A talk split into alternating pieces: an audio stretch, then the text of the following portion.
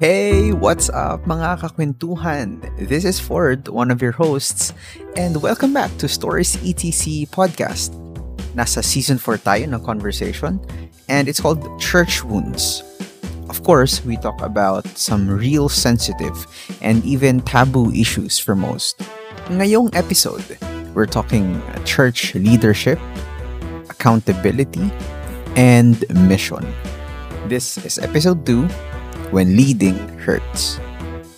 Hi, this is Dem, the other host, and we sit with Brother Val and Sister Grace, church officers for 20 years hanggang sa umabot sila sa tipping point. What happened? Tanungin natin sila. But before we listen to them, gusto ko pala kayong invite sa ating private Facebook group. It's called Kwentuhan Hub. It's a place where instead of hearing our stories, we'll listen to yours. It's a haven for understanding and belongingness. So if you want in on these discussions, pwede kayong mag-join. Link in the description. These episodes air live on Facebook every Sunday at 8 p.m. So if you want to join us real time, check us out on Facebook at PG Bay Area. Nasa description din yung link.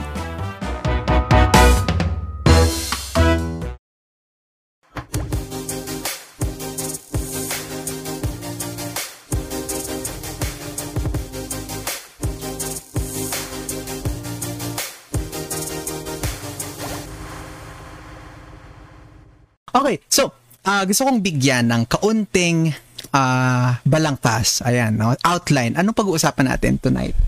No? First, we'll talk about yung overview ng leadership within the church. Anong what's it like actually to lead the church? Ano yung mga benefits that it has um, given you? It has brought upon you as as a person. We'll talk about that. Uh, and then we'll go about ano yung naging experience ni na Brother Val and Sister Grace sa kanilang leadership within the church? What went wrong? Hinatanungin natin, what went wrong? No? I'm sure there are a lot of experiences and and uh, and stories na ibabahagi na later, so tune in. And lastly, to wrap everything, let's take a peek sa kung papaanong mag-overcome ng church hurt Now, that, now that we've experienced hurt, mananatili na lang ba tayo doon as leaders? No? Yun yung tatanungin nating question. How to, not necessarily heal kaagad eh, kasi matinding word yung acceptance and healing, but, but siguro, how to approach the pain, how to approach the hurt after being uh, um, wounded by the church. No? All right. So, uh, go ahead, them. Yeah, so siguro, hindi na natin papatagalin pa, no? Umpisahan na natin right away. Ayan, no? since the focus of our conversation tonight nga is about the leaders at saka yung uh, church wounds nila, gusto nating maintindihan rin ng mga kakwentuhan natin dyan, yung importance ng leaders or ng leaders, leadership sa church. Kasi right. nga naman, di ba, lahat ng organization, if walang magli-lead or walang mag initiate we don't know where to start. Hindi natin ang gulo-gulo yon di ba? Mm. Kaya nga organization, di ba? Kasi gusto natin na organize to. Right. So, ayun, para, para maging mas mabuti yung organization na to. Mm-hmm. So, yun nga. I'd like to ask Coach kung ano nga ba yung role ng leaders in the development of the church at saka sa growth nito at ng members nito, Coach. Ayun, uh, napakaganda ng tanong mo, Dem, ano? Uh, when it comes to leader's role. Alam niyo kasi yung yung role ng leader sa church ay sobrang halaga at mm. special. It has always been and always will be important and special. Bakit? Kasi yung leadership is one of the spiritual gifts na ibinigay ni Lord sa atin. Mm-hmm. No, Romans 12:8. Clear yan doon. Kaya rin ito special kasi bukod tangi. Mm-hmm. Ayan, bukod tangi. Dahil hindi lahat binigyan ni Lord ng gift of leadership. Mm-hmm. Hindi okay. lahat leader. Okay. Okay. Alam mo yon. Tandaan natin that being a leader is not about the position. Eh. Okay. Okay. Mm. It's about the function, the action. Mm. Sabi nga ni John Maxwell, yung isang leadership guru, kilala natin yon. Position doesn't make a leader, but okay. a leader makes the position. Mm. Meaning, hindi porke na-elect ka as elder or deacon or deaconess, something like that. Yung mga different uh, position sa church, no? Na automatic agad leader ka na. Mm. Hindi. No? Pero pagka leader ka, kahit hindi ka ma-elect as elder or deacons or something like that, makakapag-lead ka pa din because it is not about the position, the title of the office. It is the Mhm. function and the action. Mm. Kaya nga sabi ni Paul, ang expression ng gift na ito is always been being diligent. Right. Masipag kang nag-lead. Talagang leader, no? Yung, yung hindi ka umiiwas sa mga mahihirap na gawain. Yung hindi mo iniisip yung discomfort ng paglilingkod. Kaya yung isa sa mga primary gift, ah, primary purpose ng gift na ito is to edify the church. Kaya Mhm. napakahalaga Mhm. ng responsibility ng pagiging leader sa loob ng church. Bakit? Kasi isa ka sa importanteng component para ma-build up, para lumago, para magkaroon ng growth and development and transformation yung group of believers na iyong pinangungunahan. Mm. No, ganun siya Mm. kahalaga din. Kaya coach, masasabi ba natin na ano, na honor, it's an honor to become an officer, church officer, ganun coach, or to be a leader. Definitely. Definitely. It's an honor in the sense na pinili ka ng tao. Mm. Hindi eh. Mm. It's an honor simply Mm. because you have been gifted by the Right. Lord Mm, ng gift na ito. Kasi hindi yan ibinigay sa'yo ng tao eh. Yung ginawa ng tao na pagka-elect sa'yo is only an affirmation no ng Mm. gift na ibinigay na sa'yo ng Lord. Kaya talagang it's an honor. For me, it's an honor to be a leader because I am serving the Mm. one who gave me this gift. Kaya siya Mm. ganon. Talaga. Ah. Mga kakwentuhan, nag-agree ba kayo doon? Let me know, let us know kung meron kayong kung merong leaders in our midst no tonight, no? Um comment one. Joke lang. Let's let us know how you feel. If you're not a leader, press 2. Hindi. Comment, let us know what you guys feel, no? Pakipusuan yan and uh, we'll flash it in the in the in the screen and uh, we'll we'll we'll know what are your experiences. Do you resonate with coaches? Do you resonate with us? No? Yep. So so let us know habang nag-uusap lang tayo dito. All right. Oo, ayan. Ford, bago ko tanungin yung guests natin, no, gusto ko muna marinig from you sa isang, sa anak ng pinagmulan ng, ano ba? Ang Dami ko sabi, sa anak ng pinagmulan ng isang leader. Kumbaga, kumbaga, tama ba? Ewan ko, basta guess Kahit na hindi tama, okay lang. Ah, sige. Fruit na nga lang ng isang leader. ng dalawang leaders pala. Ayan. Gusto ko, ah, may may share ka ba ng isang pleasant experience mo of becoming a leader in your church or story na sa church mo or ng isang church leader na talagang nilulook up mo? Nilook up to. Right. Um, mga kwentuhan, no, as you, uh, if you know me, if you grew up with me, you have been very uh, well aware na for the long, practically all my life, all my past life has always been in a position of leadership. So, um, practically, um, the, the, the culture that I grew up with ay laging leadership culture, no? Um, lagi akong in a position of responsibility, no? And I, I I can say a lot about about the, the the good and bad of leadership. Pero dahil pleasant experiences ang pinag-uusapan natin ngayon, gusto kong sabihin na it's a- it's what actually molded me. Tulad ng sinabi ko last time, them and coach no, na my experiences within the church is actually my primary component for who I for who I am right now, for how I speak, how I conduct myself. It's actually really uh, uh, brought about by my experiences as a leader within the church. No, so it uh, it's an understatement para sabihin the church contributed to my uh, growth as a person. It's an understatement kasi practically it's what constitutes me, no, as a leader, as a person. Kaya it's it's really pleasant. It's really I owe that to the church. Really, I owe that to the experience of leading the church. Pero is it it's ano yun? Yun lang ba lahat? No, nalimutan ko yung English phrase eh, no? Sabi ko sa'yo, first language ko ang English eh. Pero, yun, yun lang ba lahat ng nasa leadership?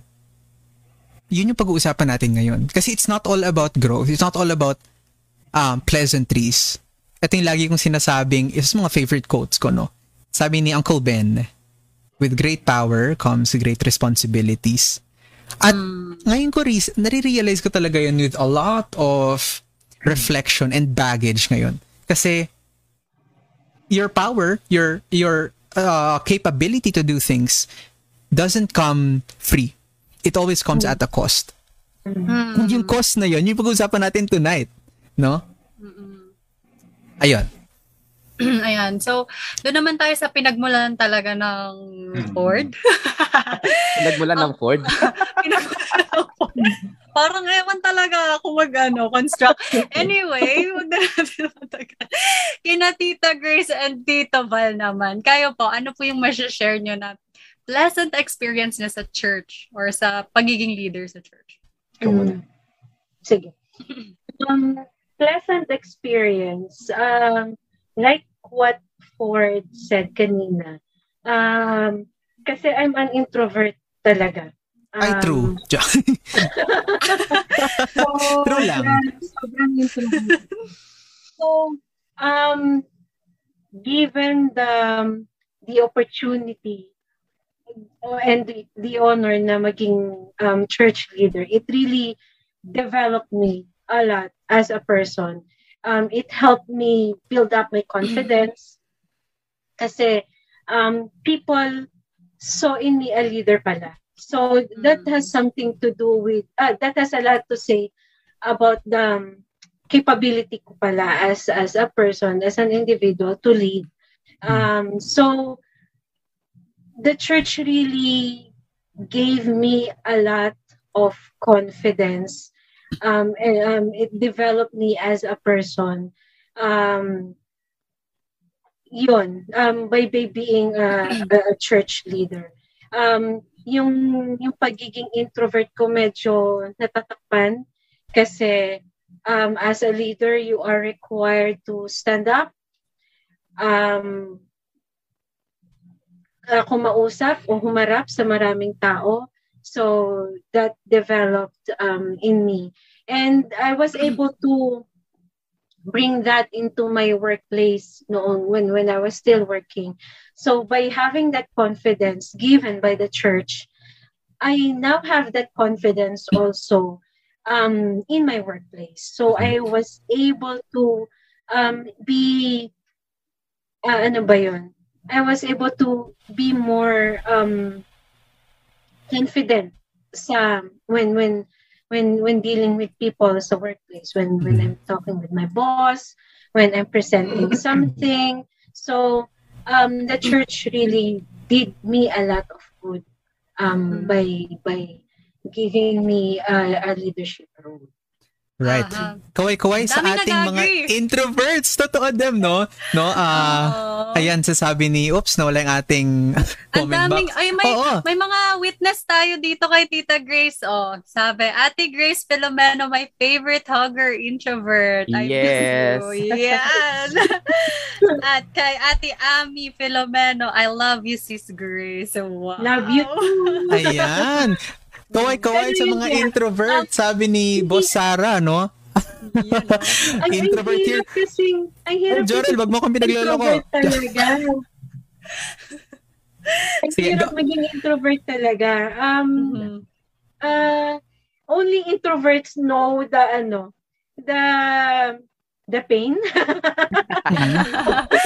of being an introvert. Sobra talaga. And and I have to thank the church talaga in in um at least mabawasan yung pagiging introvert ko and and be able to stand up and have confidence. I I have to thank the church really for that. Right. Totoo yun. I think I can resonate with Tita Grace, ano? Kasi isa talaga sa naging, ah, tawag ito, good thing na, na, na-contribute sa akin ng, ng church is actually confidence talaga. Mm. Kasi parang nung bata ko, mahihain din ako eh. Kung hindi pa ako pinupush ng mama ko at that time na, ah, sige. Tapos inano pa ako, pinili pa akong ah, AY leader at that time. Pero Ayan. ang ginagawa ko pagkaka-AY, natutulog lang ako pagkahapon. hindi ako na, hindi ako maaga sa church. Pero yung push talaga sa akin. Nagkakabukingan na dito, ganun. coach. ah. Nagkakabukingan ba? Sorry. Mm. Pero ganun talaga. ah. I think one of the things nga talaga nagpapasalamat ako sa church is yung built up ng confidence sa akin. And I can say, I think I can safely say na kung, kung, kung, kung ikukumpara natin yung mga kabataan na Adventist, no?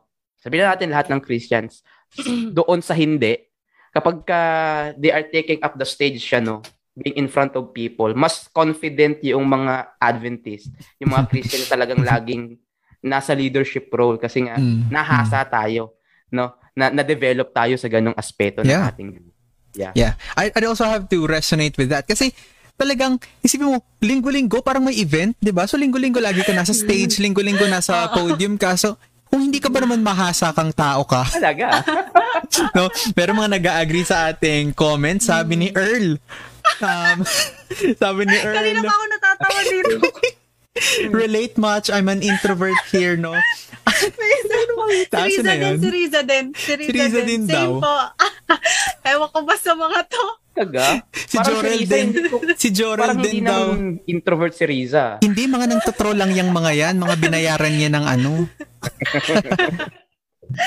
Ayan yung mga active talaga natin sa church, yung mga yan, 'di ba? Kayo Yes. talaga. oo. Oo. Pero yun naman, let's hear from Tito Vic naman. Masyado tayong pa-suspend. Val. Val. Ay, Tito Val, ano Ba yun? Sabi ko. Di ba, Les? Sampu kasi ko? silang magkakapatid. So, forgiven, no? Sabi mo, Vic? Ano sa... Ay! Tito Val. Ah, Sorry op- naman. okay. Opposite kami ni kung kung intro siya, ako extra Outro. Sobra. extra Wow. extra Diyos. Extra, extra. extra Diyos. Ah, ano yung sinabi mo? Ah, ma- malaki yung malaki yung nagawa sa akin ng pagiging taong simbahan ko. Kasi nung nung nagkaroon ako ng muwang, ah siguro mga mga 4 o 5 ako. 19 1973, 1974 mga ganyan. Nasa church na kami. At maraming kaming magkakapatid.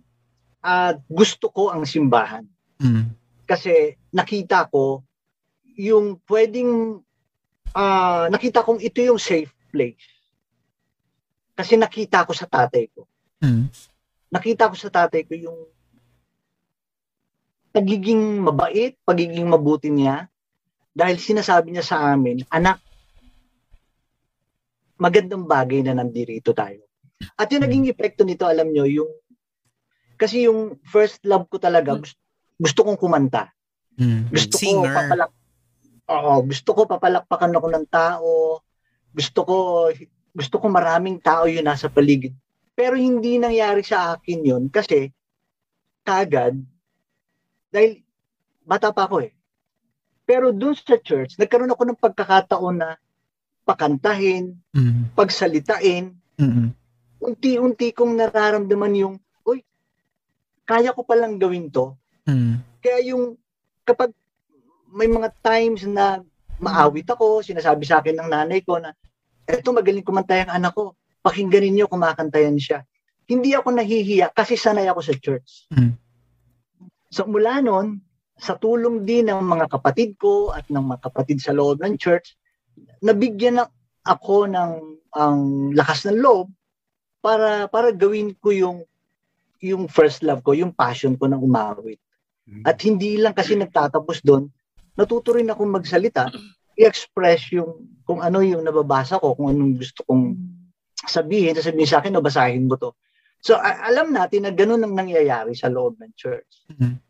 Yung sinasabing taong simbahan. So, maraming, maraming pwedeng gawin ng ang, ang church sa atin na positibo sa sa ating karakter.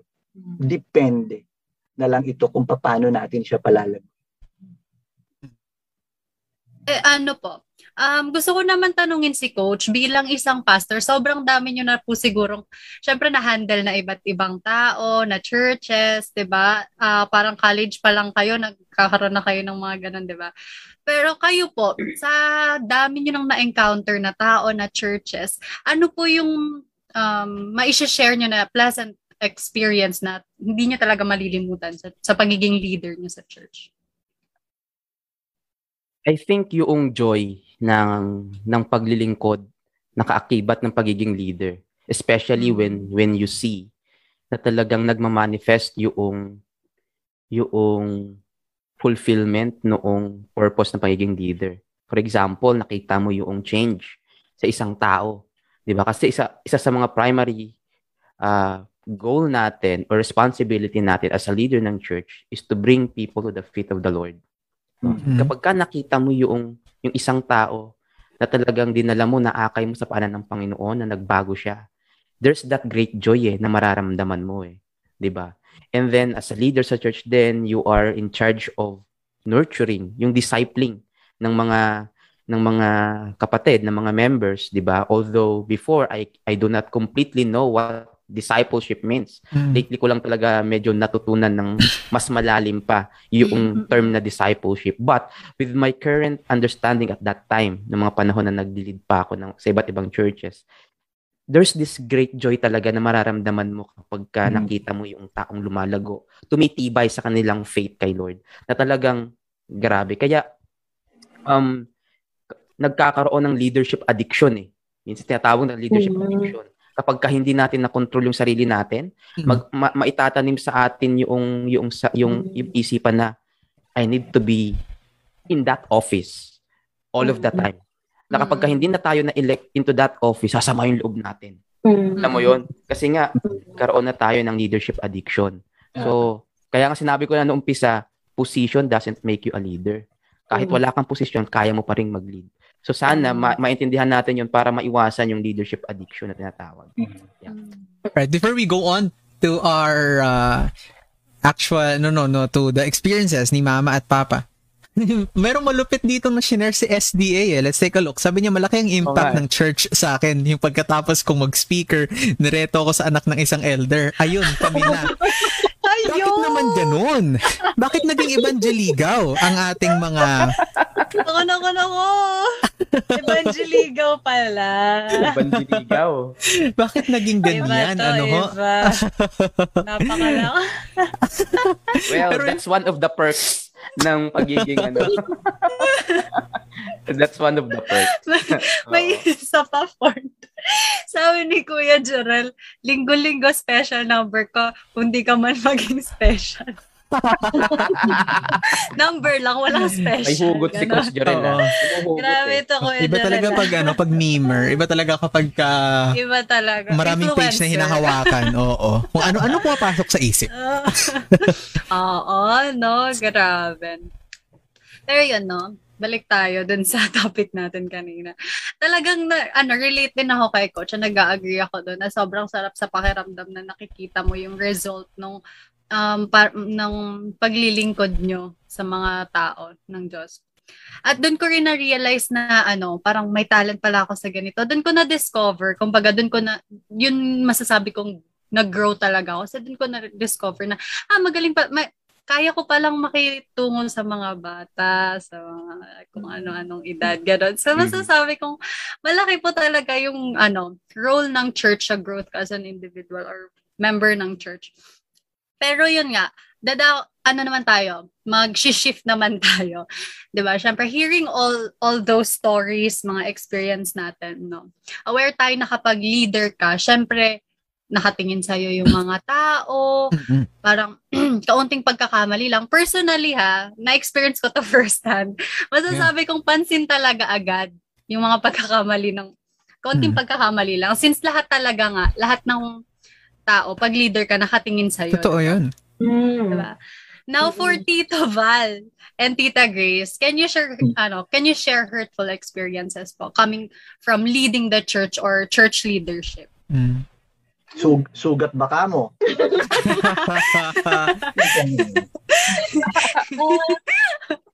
hurtful experiences marami. To, um, sadly, marami din. Kung maraming, kung maraming mga um, positive experiences, parang uh, equally ganun din yung hurtful experiences na, na naranasan ko um, as a member and as a leader.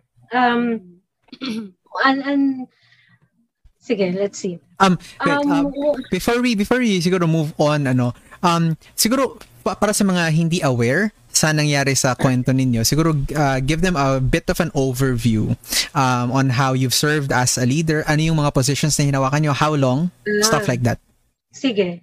Ah, yeah, sige. go ahead. Um, ako, um, the last position I held um, was the being the church clerk. And I held that position for many years, siguro more than 10, 10 to 15 years or more. Um, ganun katagal na hinawakan ko yung pagiging um, church clerk.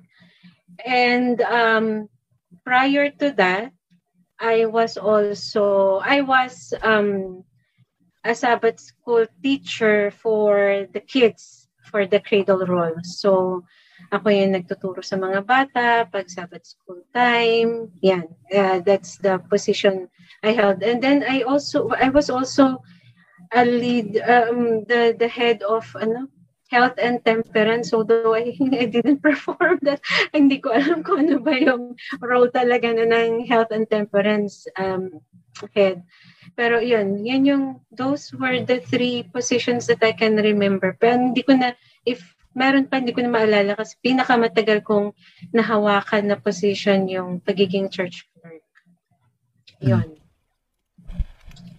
Ako, kasi bata pa lang ako, sabi ko nga, nasa church na kami. Um, uh, pero nag-start talaga yung yung uh, yung aking position na nakita kong uh, hindi siya hindi siya maliit na bagay kundi binigyan ko siya ng halaga Hmm. at nakita kong uh, maganda ito sa akin. Uh, 1995 nag-start ako talaga na na mag na mag uh, uh, sa loob ng church. Naging AY leader ako 9, 96 yata, 97 hanggang 2000. Hmm. So youth leader ako noon. Hmm. Gan- ganun na pala kayo katanda, no? Nabuking na. Magbilan ko na lang ng taon. Ikaw na bahala mag ano. Mm. So yun. Do the math. Pagdating 2001, nag-elder na ako. Hmm. Dire-diretso na yun. Hanggang 2018. 19. Ah? Ah, tu- 2019. Oo, yung ganyan. Pero bata pa lang ako, marami na, alam ko na yung pathfindering, gusto ko pa nga mag-master guide eh. So, maraming itinuro yan, pathfinder. Ang bilis kong tumakbo pagka pagka may pagka fest. mga sports fest ah, sa PUC noon. Tapos AUP, ngay- AUP yun yun, guys. AUP Para sa mga bata-bata. Sa Bagets version. Bagets Yes. version. alam pa ninyo yung ano, pang pangbato ako ng takbuhan. Ang galing kong tumakbo, yung yung Paano? 400 relay. Ang tulin ko talaga kasi payat ako, ang, ang bilis ko. Tinuturuan ako ng mga kapatid ko, ng kuya ko. Ah, kita sabi ko, ang ganda na ito. Pathfinder, Master Guide.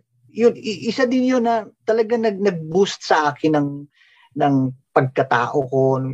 Sabi ko, ang sarap nung ganito. At yun, yun yung ano, yun yung mga karanasan ko na, na talagang hanggang hanggang sa kasalukuyan o hanggang sa 2019 Elder. elder ako. Hmm. So yun, yun yung yun yung kwento ng ng buhay. Ang buhay ng kagan. Buhay ka agad, no? Agad. Pero totoo yun kasi practically uh, our lives no revolved around Mm. leading the church eh no para sa mga talagang hindi nakakaalam no ulitin ko at magulang ko po sila baka magulat kayo ano yung sinasabi ni Diadem eh Ah, so gusto ko lang uh, um, magbigay ng gu- gumamit tayo ng ano ng a Sabbath school word gusto ko lang sumusog Ano yan? lang Ano uh, mag mag uh, mag-add eh, ganyan sumusog um doon sa uh, responsibilities na yun no, na practically all my life really has been spent leading the church no? So talagang yung Sundays namin, yung weekdays namin, although we have like other lives, other things na ginagawa sa buhay, pero practically talaga umikot sa church, umikot sa church leadership yung buhay namin. So practically everyone I know is a part of the church, no? Ang tingin ko kaka- nga kay Papa nun, parang tribal chief eh, ganun, yung parang tatay ni Moana. Ganun ang dating ko kasi every, pero hindi ganun kataba ah, para ako yata yun. Um, um, talagang eh, kami yung nilalapitan lagi, kami yung kapag may problema, crisis management, stuff like that. So, growing up, it was really, um, our, our, our, uh, cultural upbringing, our social cultural uh, s- uh, uh, milieu, no, um, place has been within church leadership. No. Kaya nga dun uh, but going back to what Dem was uh, pointing out and asking kanina, 20 plus years of church leadership, mama and papa, what went wrong? Hmm, what went wrong? um, Sige, sabi mo. What went wrong? Marami lalo yung hugot eh. tayo dito. Pala- Nagkahiyaan pa po eh. kayo ah. Sige, Nagkahiyaan sabay na lang kayo, ganon. Sabay na lang, Adi. what went wrong? Uh, as I've said kanina, there were a lot of hurtful experiences. Um, first, that that's what went wrong. Um, hindi mo ina-expect na from the church mismo mo mararanasan yung yung hurtful um, experiences mo as a leader. Um, to to answer Dem's question kanina na yung mga hurtful experiences as a leader, there were really, kung gaano, sabi ko nga, kung gaano kadami yung positive experiences, ganun din kadami yung hurtful experiences. Um, to cite one experience, um, as a clerk, as a church clerk, ik- ikaw, ako yung taga-minutes Hmm. during board meeting. And um, there was one instance na um, may may kinailangang balikan na na minutes. Um, uh, it was the tradition back then um, na yung church minutes mo ay sinusulat mo lang sa notebook. Tama ba ako, coach? Sinusulat lang sa notebook yung minutes eh. Basta meron kang minutes of the meeting, so sinusulat yun. Um, there was uh, there was an uh, issue or uh, there was an issue that needs to be um, referred back to the previous minutes. So, binalikan ko yung minutes na yon pero nasa notebook lang yun and hawak ko. So, binabalikan ko. Mhm. I was called out Alright, alright. um, by by the leader um, during that meeting and I was told yan kasi yung problema walang system in place Hmm. during a board meeting in front of the board members so I was called out sinabi na ba't kasi walang sistema? Yan yung sinasabi ko eh. Walang minutes eh. Hindi hindi ka nagmi-minutes. Mhm. And um, ang tinutukoy niya was hindi kasi ako namigay ng minutes um, sa mga um, board members na hindi naman naging kaugalian nun that time. So, I I was really hurt kasi I was doing my job. I I thought was I, I was doing Hmm. my job pretty Hmm. well. Kasi um alam ko na talagang magre-refer back to the previous minutes kapag may mga may mga issues na kailangan balikan. Alam kong magre-refer back to the previous minutes and I was really careful in in taking down the minutes. Hmm. It just so happened na yung um na hindi hindi naging kaugalian noon na namimigay ng minutes to the board members Oh, Hmm. I um, um, every board meeting. Mm. Pero, ev- every start of the board meeting naman, di ba coach, ini, um, nire-review mo yung minutes. That's the first um, agenda every time. That's the first Mhm. agenda of every board meeting. Nire-review mo yung past board minutes. So, hindi pwedeng, hindi ako nag-minutes kasi I have to report that every board meeting. Mm. And so, for you to tell me na kasi hindi ka nagmi-minutes eh. Kaya yan yung problema natin. That was really hurtful. Hmm. Na nasaktan ako doon. Kasi um, I thought I was doing my job. And then, and then to tell me that in front of the board members, parang, um, ano ba yung, ano ba yung gusto mong, ano ba yung gusto mong mangyari? Ano ba yung gusto mong palabasin? Hmm. Yun yung, yun yung, yun yung naramdaman ko noon. Mhm. Na, uh, and that's just one of the many hurtful experience. Pero that's the one that, uh, that's one, that's the one that really stood out in my memory. Kasi, um, alam mo yon napapagod ka na. Kasi we were, we are not being paid to do that job. Totoo. Mm. We are Oo. not being paid to do that job. And, uh, and as a leader, um, you are given that responsibility to do that job well. Kasi maraming nakasalalay. Kasi may may kaakibat na sabi mo nga for 'di ba may with with responsi uh, with power comes great responsibility with leadership comes responsibility so alam mo may responsibility ka kaya kailangan mong gawin yung trabaho mo ng maayos. And Mhm. and ginagawa mo na nga ng maayos. Hindi ka na nga bayad doon sa ginagawa mong trabaho na yon tas mapapahiya ka pa. Right. that's that's really hurtful. And that really stood out sa akin. Kaya um it's really a sore thumb sa akin yung yung pangyayari na yun. Pero um yun um I when when that happened um ang sabi ko noon ayoko nang mag church clerk Mm. the next year Mm. kasi um hindi hindi naman pala na-appreciate yung ginagawa ko. Yeah. Yun yung yun yung ano ko noon. Ayoko nang I I um some of the brethren can even attest. I I really campaigned against myself. Mm. Sinabi ko sa sa nominating commi- committee, wag niyo na akong i-elect. Ayo ayoko na. Ayokong Mhm. ayoko na mag church clerk. Um, maybe someone better than me can do that job um, better. Maybe someone can do that job better than me. So, elect that person. Wag na ako. Um, baka, baka nga hindi maganda, hindi nga tama yung ginagawa ko. So, um, subukan naman natin yung ibang tao. Mhm.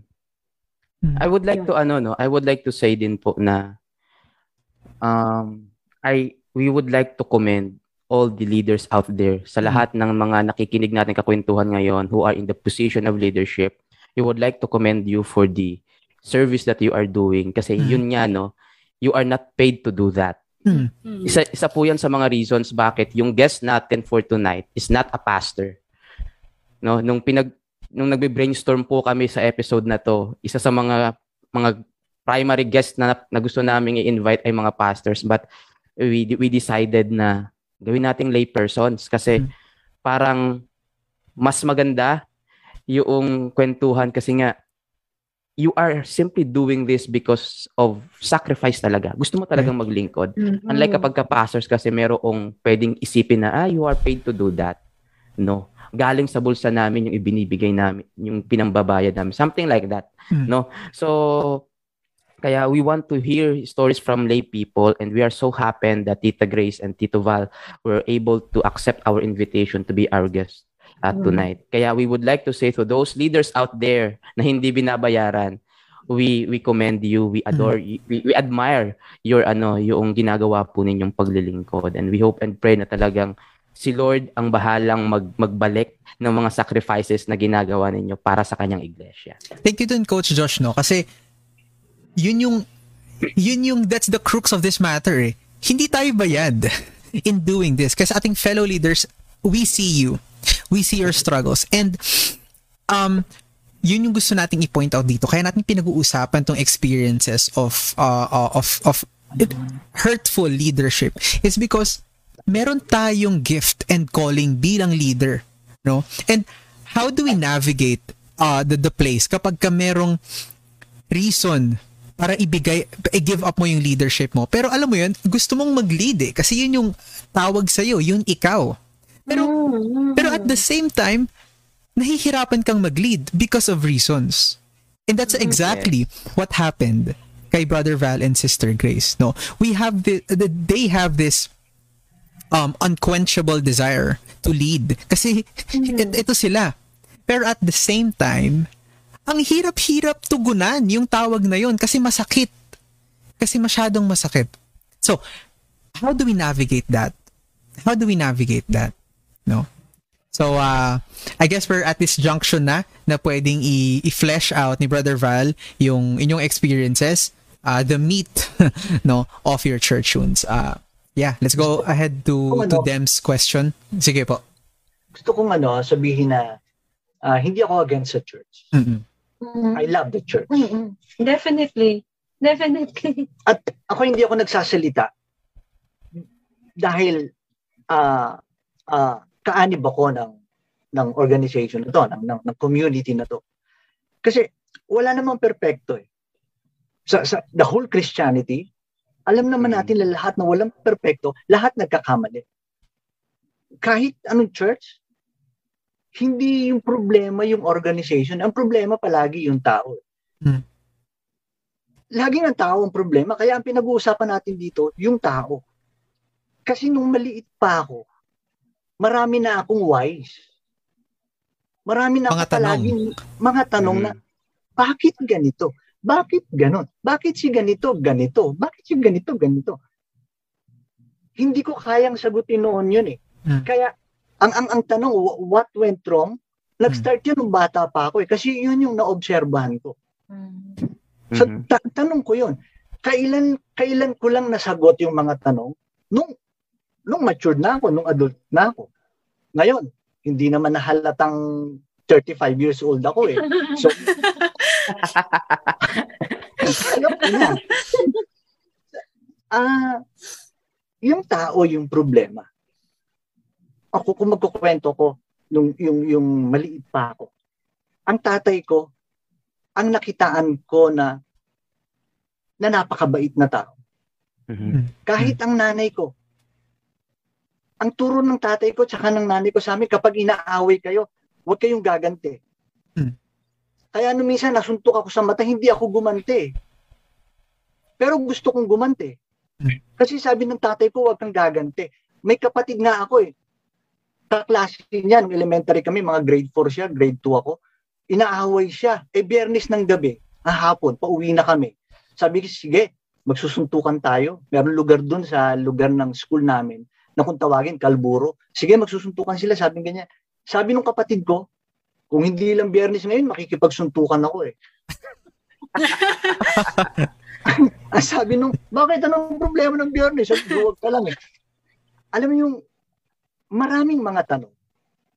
Pero nakita ko as a caretaker, alam nyo ba na 11 years kaming caretaker? Mm. Kayo bilang pamilya noong bata ka. As a family, oo. Kasi, oo, kami. Kasi wala ka pa noon eh, kailan ka lang pinanganak. Nagtatanong ako, bakit ang tatay ko, kapag ka dumarating ang Wednesday and Friday and Saturday, uh, Wednesday evening, Friday vesper meeting, and Saturday, the whole Saturday, lagi nang balisa ang tatay ko. Anak, maglinis na kayo, maligo na kayo, punasan na ninyo yung upuan, ayusin na ninyo yung lahat.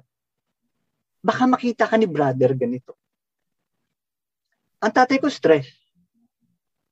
Hin- hin- hindi masarap yung pakiramdam niya. Kaya kapag dumarating yung araw ng pagsamba, ng samba na yan, yung mga araw na yan, iniisip na, kikita namin ng tatay ko, sobra siyang stressful. Anak, bis na kayo. Anak, huwag kayo magpapakita ng ganyan. Naku, mababasag yan.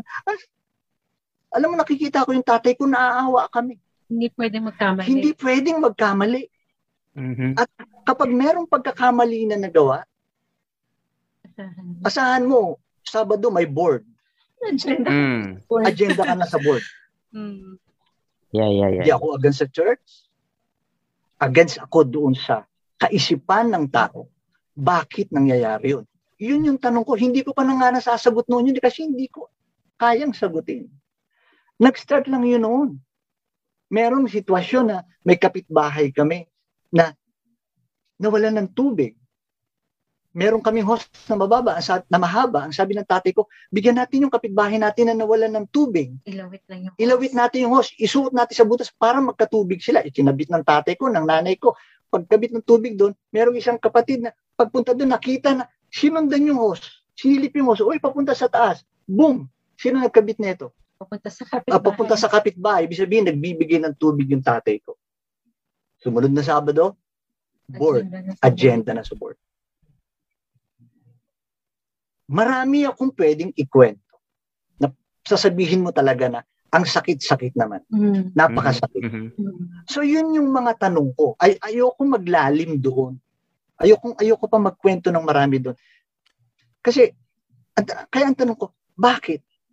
Bakit bakit ganun? Mm. Ah, isa yun. Kaya kung tatanungin mo, ano yung hurtful experiences mo? Mara. Marami. Kung sasabihin ko, bukas ng mamayang alas 12 ng gabi, hindi pa tayo tapos eh. Kaya ang, ang sinasabi ko, bakit? Mhm. Um, and, and sa sobrang dami, enough na para ikatisod mo. Mm. Kasi Mhm. sobrang sasakit. Sobra talagang masasakit yung mga experiences and yung mga salitang maririnig mo, tatanggapin mo. Enough na yun para matisod ka eh. Hmm. Pero um, just to clarify, and kasi it- it's um, it has been going around um, for quite some time. Hindi po kami natisod. Our family, hindi po kami natisod. Yes. Oo, sasabihin, hindi hindi hindi na t-shirt. We, categ- we, we, cate- we categorically deny na natisod po ang pamilya namin. Mhm. Hindi kami natitisot. Kaya nung minsan, tinanong ako ng isang kapatid, kamusta kayo? Sabi ko, mas mabuti Mm. kaysa sa dati dahil mas nararanasan ko ang kapangyarihan ng Panginoon sa puso ko. Mm. Mm. Yun yung tanong ko noon eh. A- ano, ano yung, bakit ganito? Wala ba akong karapatan na mag-isip Mhm. bilang isang leader? Mm. Ano yung pwede kong gawin para para maging tama tayo sa harapan ng Panginoon as a church? Kasi hindi na ako bata. Ako na ngayon yung leader. Mhm.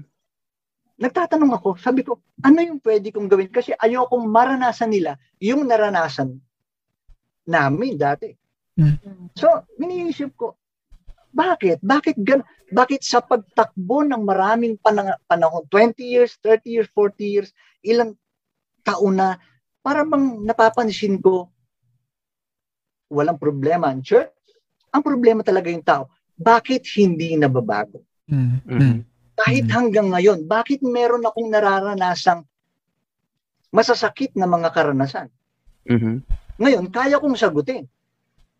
Bakit na naman nakaranas ako ng masasakit na gano'n? So, y- yun yung gusto kong... ah, So Tito Val, Yes. uh, what happened po after? After that accumulation of different hurts, what happened after? Can you tell us briefly kung ano po yung nangyari in your family? Oo, kasi no, uh, just like would like to clarify no, no co- coach's question kasi um people are thinking 20 plus years as church officers. That's enough time to decide what the heck you want to do with your life. Di ba? I mean, 20 years is long. That's that's an entire family, entire middle age. So, people are asking ngayon, mga kawentuhan natin, nagtatanong ngayon, what was the tipping point? Hmm. Kasi mga kakwentuhan, no, uh, they resigned. We resigned. Kasama ko, we resigned from our church offices in 2019 after a very long stint. No, no. Just we just give out the bread out there. Yun. No, uh, elder si Papa, si Brother Val, si uh, Mama, I clerk, and ako, I was serving as an AY leader amongst many other offices uh, sa district. We all together resigned from our positions in 2019. That was mid 2019. It was a very big um discussion and controversy I would say issue within the entire district within our family within um within everyone we know kasi nga tulad ng sasabi ko sa inyo practically all all our lives revolved around the church no so our identity our identities were tethered our identities and and uh characters were essentially tied and interdependent within the the church leadership, the church offices.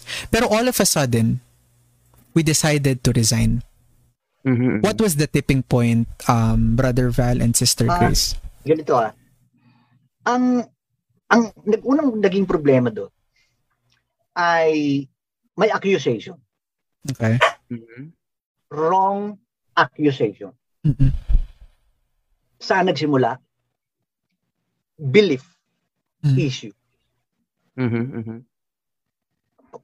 Kung sabi, ikaw ba sinabihan ka na, ikaw kasi yung nagnakaw na yan. hindi sigurado hindi ka masasarapan o hindi maganda sa pakiramdam mo. Mhm. Oh, ah maging maging definite tayo, maging specific pala tayo. Ah nung nag-start na akong nagsasabi, kasi nakita ko nga na ang church ay kailangang ah, dapat transformational. Mm. Dapat Mhm. maba, dapat mab kasi 2011 matagal na nating naririnig ang revival and reformation. Yeah. Ako mismo nagtatanong ako, sinasabi ng ng ng ng ng, ng council ni ni Mrs. White.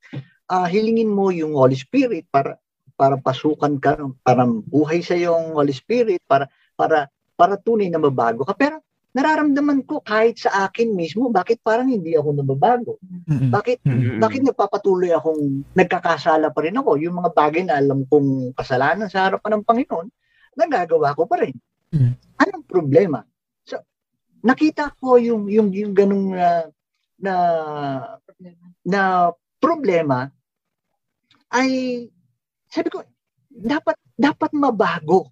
Dapat ma- mhm. mabago ako. Pero nung nag-start, kasi nung makita ko, sang-ayon sa karunungan ng Panginoon, ipinakita sa akin na, ops, bal, kailangan mo munang baguhin yung sarili mo. Papaano? Kailangan ko munang makilala si Jesus. Mhm. Kailangan ko munang makilala ang Panginoon. At ang katotohanan, kailangan ko munang magtanggapin ang ating Panginoon bilang personal kong tagapagligtas. Mm. Yun yung naintindihan ko. At magkaroon ako ng tunay na karanasan sa Kanya. Nung maintindihan ko yun at maranasan ko yun, nag-iba ngayon yung worldview ko na ang dati sinasabi ko, dapat mabuhay tayo sa sa doktrina o sa belief natin. Dati. Kasi Yun yung, dati, oo. kasi nga sanay ako sa Bible study. Yun ang buhay ko. Okay. Mhm. Yung, yung panahon ko na elder ako. Hindi ako hanggang debate nga eh, nakikipag-debate ako kasama ko ng tatay ko eh. Pati Facebook. nakikipag-debate ako. At kinukuha ko yung style ng tatay ko kung papaano matalo yung kausap sa debate na hindi sila nasasaktan. Mhm, mhm. Okay. Kinuha ko lahat ng mga lista-lista na yan. Papakita ko yung Biblia ko lahat kung ano yung nakasulat sa tatay. Sa Biblia ng tatay ko, ganun din ako. Pero nagbagong lahat yun kasi nakita ko na hindi ako pwedeng baguhin ng ganong klaseng pamamaraan. Mm. Mhm. Kung talagang gusto ko ng revival and reformation, sangayon sa mga nababasa ko at sangayon sa sa nakita at sa tulong ng kapangyarihan ng Panginoon, nakita ko na kailangan kong baguhin ang sarili ko Mhm. muna. Mhm. Mhm. Mhm. Mali ba yun? Nung nakita ko na dapat maging sentro ang ating Panginoong Jesus, nagpasimula akong umiyak at nakita ko yung bigat ng kasalanan ko. Mhm. Nung nakita ko, coach, yung bigat ng kasalanan ko, dem, lagi akong umiiyak. Mhm. Nawalan ako ng gana sa debate, nawalan ako ng gana basta-basta dun sa Bible study na ako lang yung nagsasalita. Pagkatapos yung Okay. nakikinig sa akin, hindi naman nagsasabing, okay, nagsasalita, wala siyang sinasabi. Parang student teacher yung parang thing. parang ako ang galing kong ang, Teacher. ang galing kong teacher tapos siya hindi siya magaling. Mm. tapos hindi niya alam. Pero titingnan ko ako sa sarili ko pag uwi ko mamaya meron din akong ginagawang mali. Na, nagsama-sama lahat yon coach. Nagsama-sama. Okay. isip sabi ko hindi ganito. Para ma- ma- maging totoo yung revival and reformation sa buhay ko nagsimula akong gusto kong kilalanin ng Panginoon.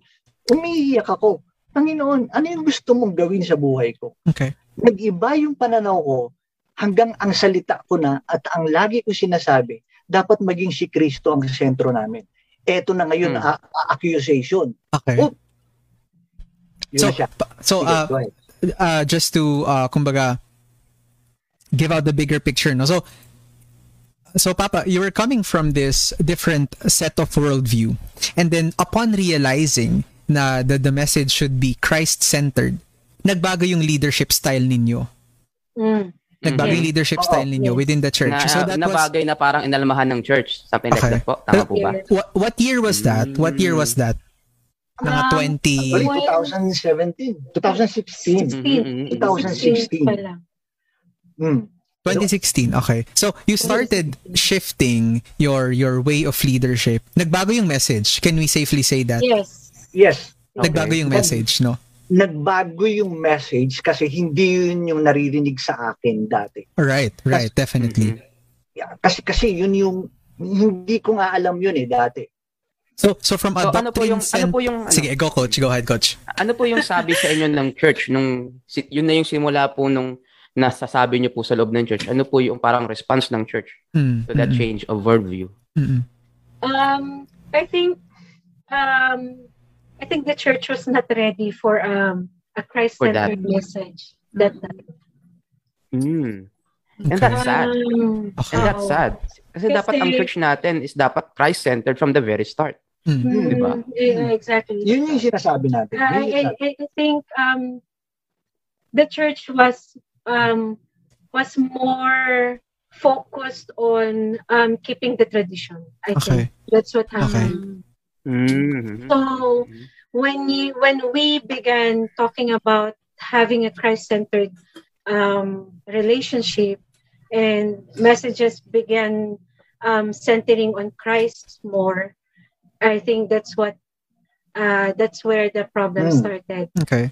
We were then branded as big word. We were then branded as postmoderns. All right, big word, mga kakwentuhan. No? That's a very big and theological word to put out there. Postmoderns. Oh, we won't go into that specifically. Mm, No, pero um, basically, uh, postmodernism is this kind of thinking na truth is relevant. So, what might be true for you is not necessarily true for me. So it's this kind of um, um, way of thinking um, na it started after modernism, after around World War II, uh, nag-develop ng 50s. It went full swing no around 70s and then it crept into the church around 90. So a very quick ano lang no. It's it's a big word. It's a big word, no? So yes.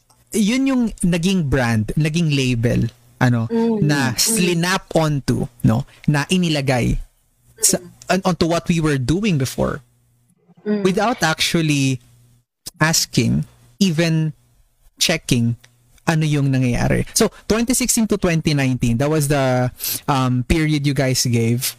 Uh, uh, three years, three years of struggling and attacks. What happened during those three years? Um, yun nga, um, the, because we were then, because, because the, the church, the style of leadership ni Papa shifted. Mm. Um, and then we were branded as postmoderns.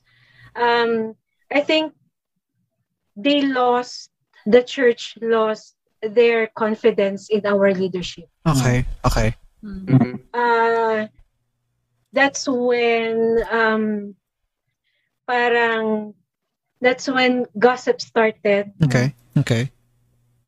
Um, hindi na lang hindi hindi na lang um, belief yung pinag-uusapan eh when when they are talking about us kundi character assassination na yung mga Okay. nangyayari Mm-mm. um, gossips uh, uh, hindi lang hindi lang dun sa local church nangyari yung umikot yung gossip kundi sa maraming local churches umikot yung gossip Hmm. na yun nga una postmodern daw kami and then um marami um wala na daw we we don't um observe the Ten Commandments anymore wala na daw kami kautusan kasi ganyan kasi sinasabi nga ni Papa na hindi tayo ililigtas ng kautusan kundi Okay. um um si Jesus, si Kristo ang magliligtas sa atin, hindi yung Okay. pagsunod sa kautusan. So yung yung mga ganong klaseng usapan na yun nga, um, hindi na kami sabadista. okay. Yun yun. Big word. Hindi na daw kami sabadista. Tapos, aside from that, yun nga, may character assassination like, um, maldita ako, mga ganyan. Na Mhm. si Papa ay under ko. Sunod-sunuran si Papa sa akin. Yung mga ganyan. Parang Wiz naman. ano, those kind of stuff. Meron ng character assassination. May character assassination na talagang Mhm. um, masasakit na yung mga salitang maririnig mo. Tapos, Mhm. um, and siguro because of that, because they lost their credit, uh, they lost their confidence in in Papa's leadership, there nag-arise siguro yung kanilang um, kagustuhan to to take on the leadership Mm, na um dapat hindi na si Papa yung leader. Mm. Dapat hindi na si Papa yung head elder. Okay. So, okay. ang daming, ang daming, hindi mo na, um, Saka yung sapin, sapin, ano ba yun? Sa- halo-halo. Sapin-sapin? Ano yun? Kakanin? Talaga, kumbaga po, ano na, kumbaga accumulated na. Kumbaga accumulated na yung pain, yung Mm, mga sakit. Talagang, hindi mo na alam where belief, um, where, where their issue in belief starts or and ends. Doon sa, doon sa, um, yung pag ad hominem na sa Right. Ad hominem. Right, That's the okay. word. Ad hominem. Hindi ko na ma-distinguish kung saan, ano ba, pagkatao ba namin yung yung problema ninyo, leadership ba namin yung problema ninyo, Alam mo, belief ba yung problema so so ano, ang dami na sobrang Okay. Okay. sinubukan ano-ano namin, na. sinubukan namin yun for two years na nasabihin sa church kasi leader ako eh. Ah, gusto kong sabihin sa kanila, example doon sa Sabbath school lesson natin. Napakaganda nung yung ating lesson lesson study, yung Sabbath school lesson natin. Kapag binasa mo siya, sobrang napakaganda. At ang, ang pinagbo, yung kay Paul, oh, lahat Mm. lahat ng issue na yan eh, lahat ng, ng quarterly lesson natin yan. Kapag titignan mo talaga at babasahin mo siya, laging laging ang tinutukoy palagi yung yung, yung character ng Panginoon na kung pag nakita mo yung application, laging babalik yung tanong sa iyo na ikaw kamusta ka dun sa sinasabi na yun.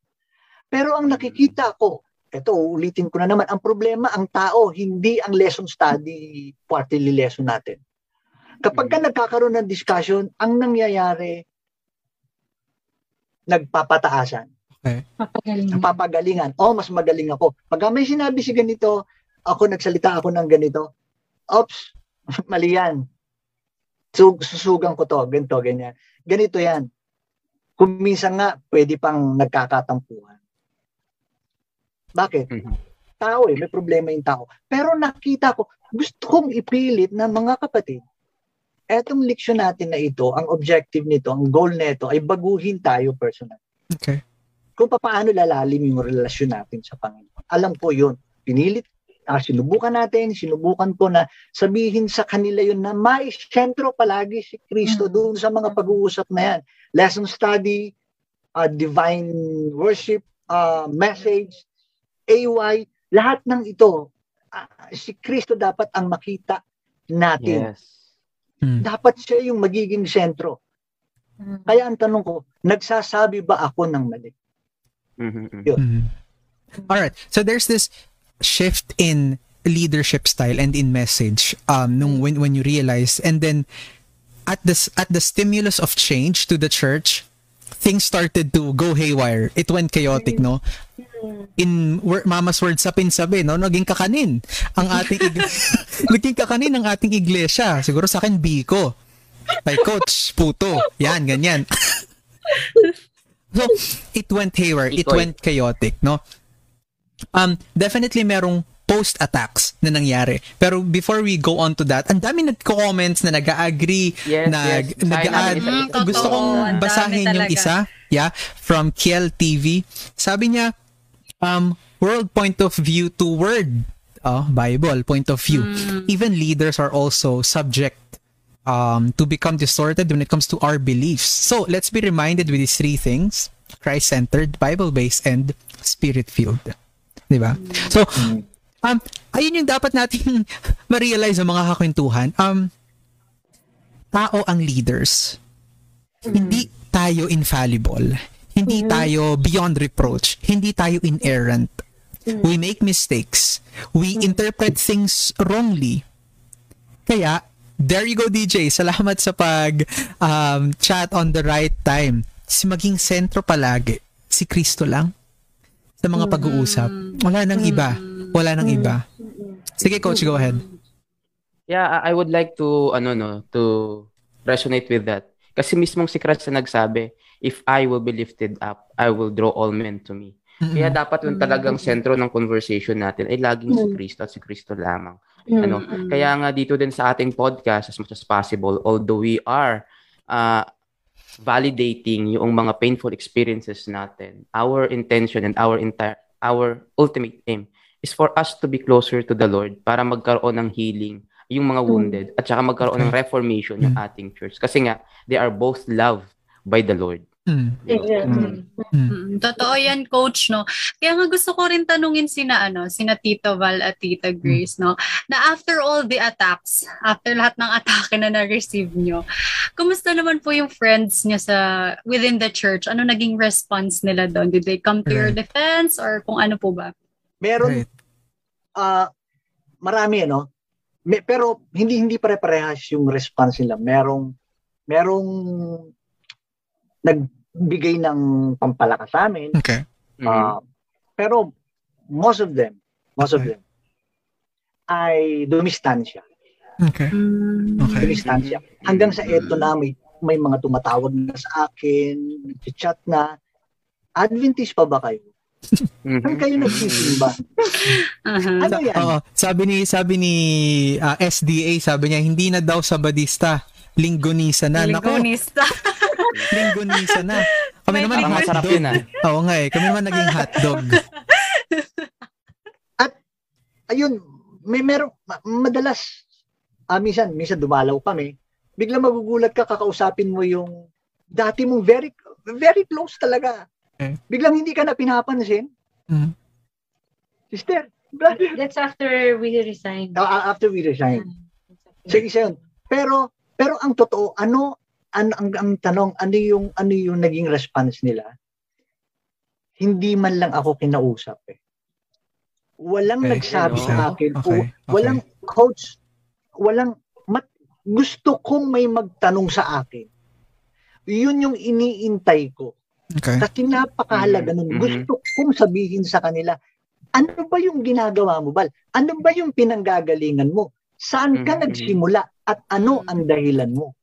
Wala akong wala akong maka walang nagtatanong sa akin doon from mga kasama kong elder ah lahat sila walang nagtatanong pero nag-iintay ako Mm. ayoko magsimula ng conversation kasi alam mo yun parang It would appear Parang- defensive.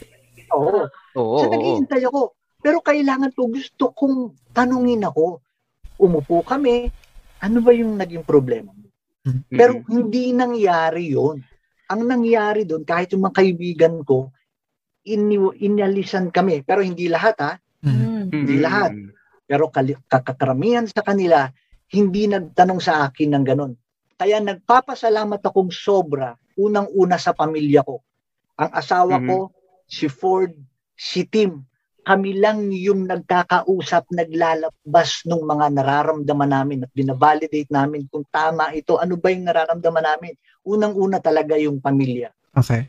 Iyak kami nung una. At hindi lang yon. May mga tao talaga na handang pakinggan kung ano yung Okay. gustong sabihin mo. At yun yung pinakamasarap. So ang Okay. question, anong ginawa nila? Hindi nila ako kinausap.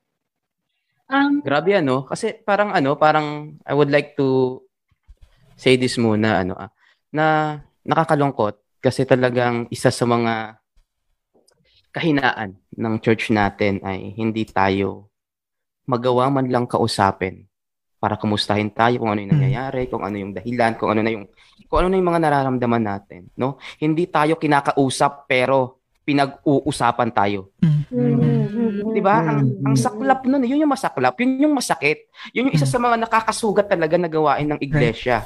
Minsan pa nga ito pa yung mas masaklap eh. Kakausapin na lang tayo kapag ka ididisiplina na tayo. Mm. 'Di ba? Ididisiplina tayo tapos kapag ka Ayun, yung tapos ka ng pag-usapan sa church board na hindi ka man lang kinausap, hindi man lang kinuha yung side mo. Hindi man lang kinuha yung yung yung point of view mo. Meron pa nga minsan eh. Ah, dahil sa ano hindi ka na kinakausap ano, hindi mo na alam yung kung ano yung nangyayari. Mm. Tapos bigla ka na lang tumayo sa harap ng church, ta- sa pulpit para Mm. gampanan yung isang part ng service.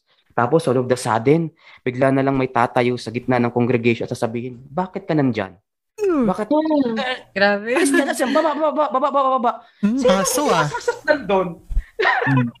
Sinong hindi Mm. magagalit Oo, doon? Sinong hindi masusukatan doon? I mean, Mm. grabe, no? No, probably, probably yung intention ng tao, ng ating mga kapatid na ginagawa yun ay, yung, yung ginagawa yung pagpapaalis ay para, alam mo, yung parang i-maintain yung purity or holiness ng Yes. church. Hmm, hmm. Oo. Pero sana tandaan natin na ang kabanalan ay wala sa pagpapalaya sa pulpito ng mga erring members. Hmm. Kung hindi sa pag-akay sa kanila sa paanan ni Mm. Lord. Mm. Holiness comes when they they are drenched by God's grace. Amen. Kapag ka nabuhusan sila ng biyaya ni Lord. Holiness comes kapag ka niyakap sila ng katwiran ni Lord. Kasi si Lord, hindi namatay para sa pulpito eh. Hmm. Namatay siya Mm. para sa Mm. tao. Amen. Amen. Kaya sana mas Amen. mahalin natin yung, yung tao kaysa Mm. sa pulpito. Sana Mm. mas irespeto yung mga tao kaysa sa pulpito. Kaya nga sa akin personally, ano, sa akin personally, kung ang pulpito ang magdadala sa tao, papalapit kay Kristo, I would rather see our pulpit filled with erring members, Mm. myself included, kneeling before the Lord and asking for His saving grace. Mm. So yun ako. Salamat sa pakikinig po ng aking sermon. Ng TED Talk. Amen. Tapos na po. Right. Divine Um, service. Sorry, sir. sa, sa- sabi ni sabi ni Boss Jorel dito ano um sometimes when we walk away it doesn't mean we walk away from Christ we walk away from the people that will hinder us to serve Jesus Christ walked away after he answered the Pharisees back then. But still Jesus loves them all. Mga kwentuhan I want to I want to draw your attention ngayon sa with all of this experiences and stories that we're hearing no? With all of these um hurtful experiences drenched no? Being us being drenched in it. Kaya mo bang sabihin na huwag kang tumingin sa tao. Kaya mo bang hindi pansinin yung sakit? Sinasaksak ka sa likod. Kaya nasa jeep ka. Papunta ka sa isang lugar. Sinasaksak ka sa likod. Kaya mong hindi bumaba sa jeep? It's impossible. Alam mo kung bakit? Kasi tao tayo, we feel things, we feel emotions. It would be um it would be blind, impractical, unaccountable not to do so. Because the reality is it hurts. It hurts. At tao tayo. So, yun yung ah, ang, ang haba na kasi ng comment kanina eh. Um, i- ibig sabihin, no, we have to be accountable with our actions. We have to be accountable with with with with what we're doing. Kung anong lumalabas sa atin, kung anong actions, words ang ang ang ang lumalabas mula sa katauhan natin. We have to be accountable doon. Mm. Ano ho? So, eh, uh, ito, yeah. ah, meron akong gustong ano ah, ah, kasi baka mawala sa isip ko. Ah, yung, yung time na yung time na nagkaroon ako ng ng ah, ng change ng ng shift nung sa nakita ko. Kasi alam coach, alam natin yung yung yung crusade ano. Sa, sa isang taon meron tayo isa Mhm. dalawang crusade, merong ground preparation, merong Mhm. mag-hire pa ng mga elder, ng pastor ganyan ng, ng lay person. Nakita ko yung yung pattern eh. Nakita ko yung pattern. Pero dumating sa point na sabi ko, parang paulit-ulit lang siya pero parang nawawala ng saysay. Bagamat hindi Mhm. naman lahat uulitin ko. Ang nakita ko, sina-challenge ko yung church, yung yung yung mga kapatid. Handa ba tayo na kapag handa ba tayo, halimbawa, yung mga tao dito na nasa paligid natin, handa ba tayong pakainin natin sila? Handa ba tayong yakapin natin sila? kahit na gusgusin sila, may sipon dito, napakarumi, hindi maganda ang amoy, Nakachinelas. nakachinelas, Naka-short. naka-short. Alam mo, alam ko hindi kaya ng church talagang ma- yakapin yun eh. Hmm. Kaya yun yung challenge ko palagi. Kahit, kahit sampung crusade pa ang gawin natin dito, kung hindi magiging handa ang puso natin para mahalin sila, Mhm. wag na lang. Wag na Yeah. lang. Yun yung nakita ko, coach, them, na, na bakit hindi, dapat maging real yung crusade natin. Mm. Pwede nga hindi tayo mag-crusade eh. Araw-araw ang buhay natin, dapat sa paglilingkod sa ating kapwa, sa pagmamahal natin sa ating kapwa. Nakita kong hindi ganun. Mhm. So ano yung dapat kong gawin? Ah, sabi ko may problema sa tao. Ano yun? Hindi nababago yung individual. Hindi nababago yung puso ko. Hindi nababago yung puso ng tao. Bakit? Kasi hindi sinusubukan na magkaroon ng relasyon sa Panginoon na alam mo yun, yung talagang Totoong relasyon. yung totoong relasyon. Kaya kung minsan, ah, napakahirap sabihin ng bibig, pero nararamdaman ng puso. Doon pumapasok, doon ako nasasaktan. Hmm. Hindi naman talaga yung, yung bakit to, itong wounds na ito, hindi sa sarili ko eh. Hmm. Hindi yung sinasabi, oh nasasaktan ako kasi sinaktan kami ng church. Wala namang ganun eh. Ang, Mhm. ang punto ko, nasasaktan ako kasi may maling nangyayari sa loob. Mhm. Kumbaga sa ano, ginagawa natin na papalapit nga tayo o darating na nga si Jesus eh. Mm. Pero Mm. ano bang wala pa eh. Hindi pa nga natin hindi pa nga natin totoong nakikilala ang Panginoon eh. Pero meron pang salita na matagal ka na sa sa faith mo na yan pero ngayon mo lang nakilala si si Jesus. Mhm. Hindi ba pwede 'yon? Kasi ang example ko noon, bakit si Pedro Hmm. matagal na niyang nakasama si ang ating Panginoong Yesus. Pero bago mamatay ang ating Panginoon, dininay pa ni Pedro ang ating Panginoon. Pero matagal na niyang kasama. Kailan lang nakilala ni Pedro ang Panginoon? Hmm. Nung, nung umakyat na ang Right. ating Panginoon. So, yun ang punto ko na, na handa ba tayo? Paano yun? Dapat dapat merong transformation na mabago kung sinasabi natin darating na ang Panginoon. Tingnan muna natin yung sarili natin kasi walang kinalaman, hindi ko pwedeng hanapin yung pagkukulang ng aking kapwa. Tingnan ko muna yung aking sarili. Ganun, ganun ang naging shift ng ng aking worldview sa bagay. Mhm. Um, nag-comment si nag-comment si Queen, no. Sabi ni Queen, a Queen, Or Pink, sorry, Pink, uh, our friend from the Church of Christ sa Cavite. Sabi niya, um, teka lang, angat lang natin. Mahirap po na sabihin na huwag na lang tumingin sa tao kasi as Christians, dapat reflection tayo ni Jesus. Yung words and actions natin, dapat nire-reflect si Jesus, no? Dinagdagan ni Kel TV, sabi niya, what goes into someone's mouth does not defile them, but what comes out of their mouth, that's what defiles them. Now, at this junction, I like to land the plane, no? I like to land the plane na. Um, after lahat ng to, we decided to resign. We decided to uh, uh, take a break. Take a break from from the toxicity uh, that we're soaked in. Talagang soaked, talagang drenched. Talaga. No, talagang hindi hindi spirit soaked eh, hindi grace soaked eh, toxicity talaga eh, no? Toxicity. I like to land the plane. After resigning, um how did you move forward away from the pain and slowly even gradually into healing? No. Mm, alam mo, ga- gagamit ang Panginoon, gagamit ang Diyos ng mga tao din. Mm.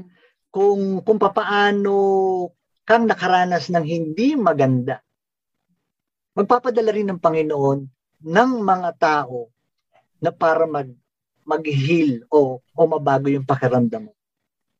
Sa akin, um, for healing to start, para sa akin na. Kasi um, as someone who is also suffering from uh, mental health um, illness, for you to start recovery, you have to remove yourself from the root of the pain. Mhm. So, yun yung yun yung yun yung naging um daan to re- recovery. Ako um sa akin kasi I I have that um I have that tendency to sympathize, to empathize with my abuser. Mhm. Sa akin um ang ang ano ko pa nga nun um yung yung yung yung yung leadership role na ibinigay sa akin ay binigay ng Panginoon yun. It was God-given. Mhm. So, to resign from that role would be like um parang tinalikuran mo ang Panginoon. Mhm. That's that's what my um point of view back then. Kasi um we believe na um ang pag-elect sa ay is is is um is God-given. Mhm. So, ayokong, ayoko talaga pang mag-resign noon. Pero, um, the hurt that our family uh, was experiencing back then is already creeping. Sa, kung sa aming dalawang mag-asawa lang, okay pa eh. Si Ford siguro kaya pa rin. Pero kapag yung um, the hindi hindi, hindi weakest eh, kundi the most vulnerable among us ay siya na yung nasasaktan. That's when I drew the line. Sabi ko, I, I have to stop this. Hmm. I have to stop this hurt. I have to stop this wound. Kasi yung most vulnerable among us ay nasasaktan na rin. So, I drew the line. Kinausap ko si Val. Sabi ko, nagre-resign ako. Kasi kailangan, kailangan, may, kailangan protektahan ko. Kailangan may protektahan na ako. Um, hindi makakatulong kung ipagpapatuloy ko to, kung patuloy akong masasaktan, kasi nasasaktan na yung iba, yung, yung, yung pinaka-vulnerable sa amin, na kapag hindi ko inagapan yon mas matindi yung repercussions na nahaharapin namin. Hmm. Hindi lang, hindi lang church wound yung kailangan namin gamutin, kundi mas malalim na wound pa yung kailangan namin um, um, gamutin. So, um, sabi ko, kung um, kahit na hindi ka mag-resign, ako na lang muna magre-resign.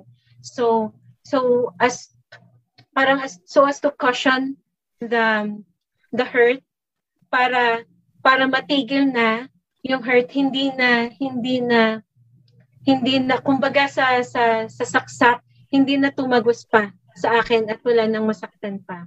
So I think um the most um logical thing to do was to resign, to remove Mhm. Mhm. from to remove myself from the pain.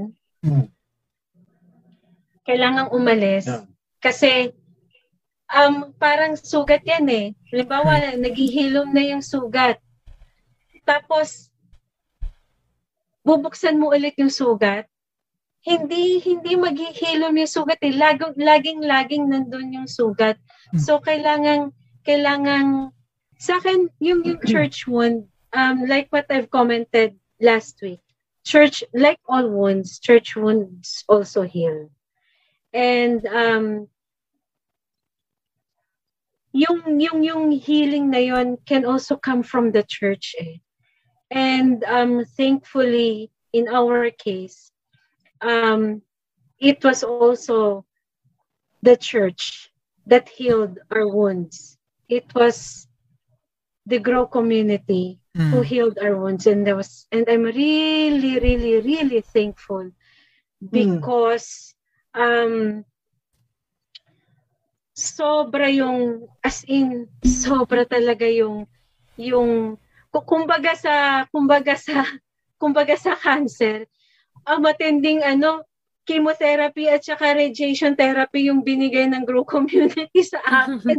Mat, matinding matinding gamot talaga yung binigay sa akin. Kasi, i- ibang klase. Lahat na siguro ng um lahat na siguro ng therapy binigay ng ng Grow community. I- ibang klase. Kasi, I- i- i- um, sobra kasi siguro they they can feel how deep is my wound personally.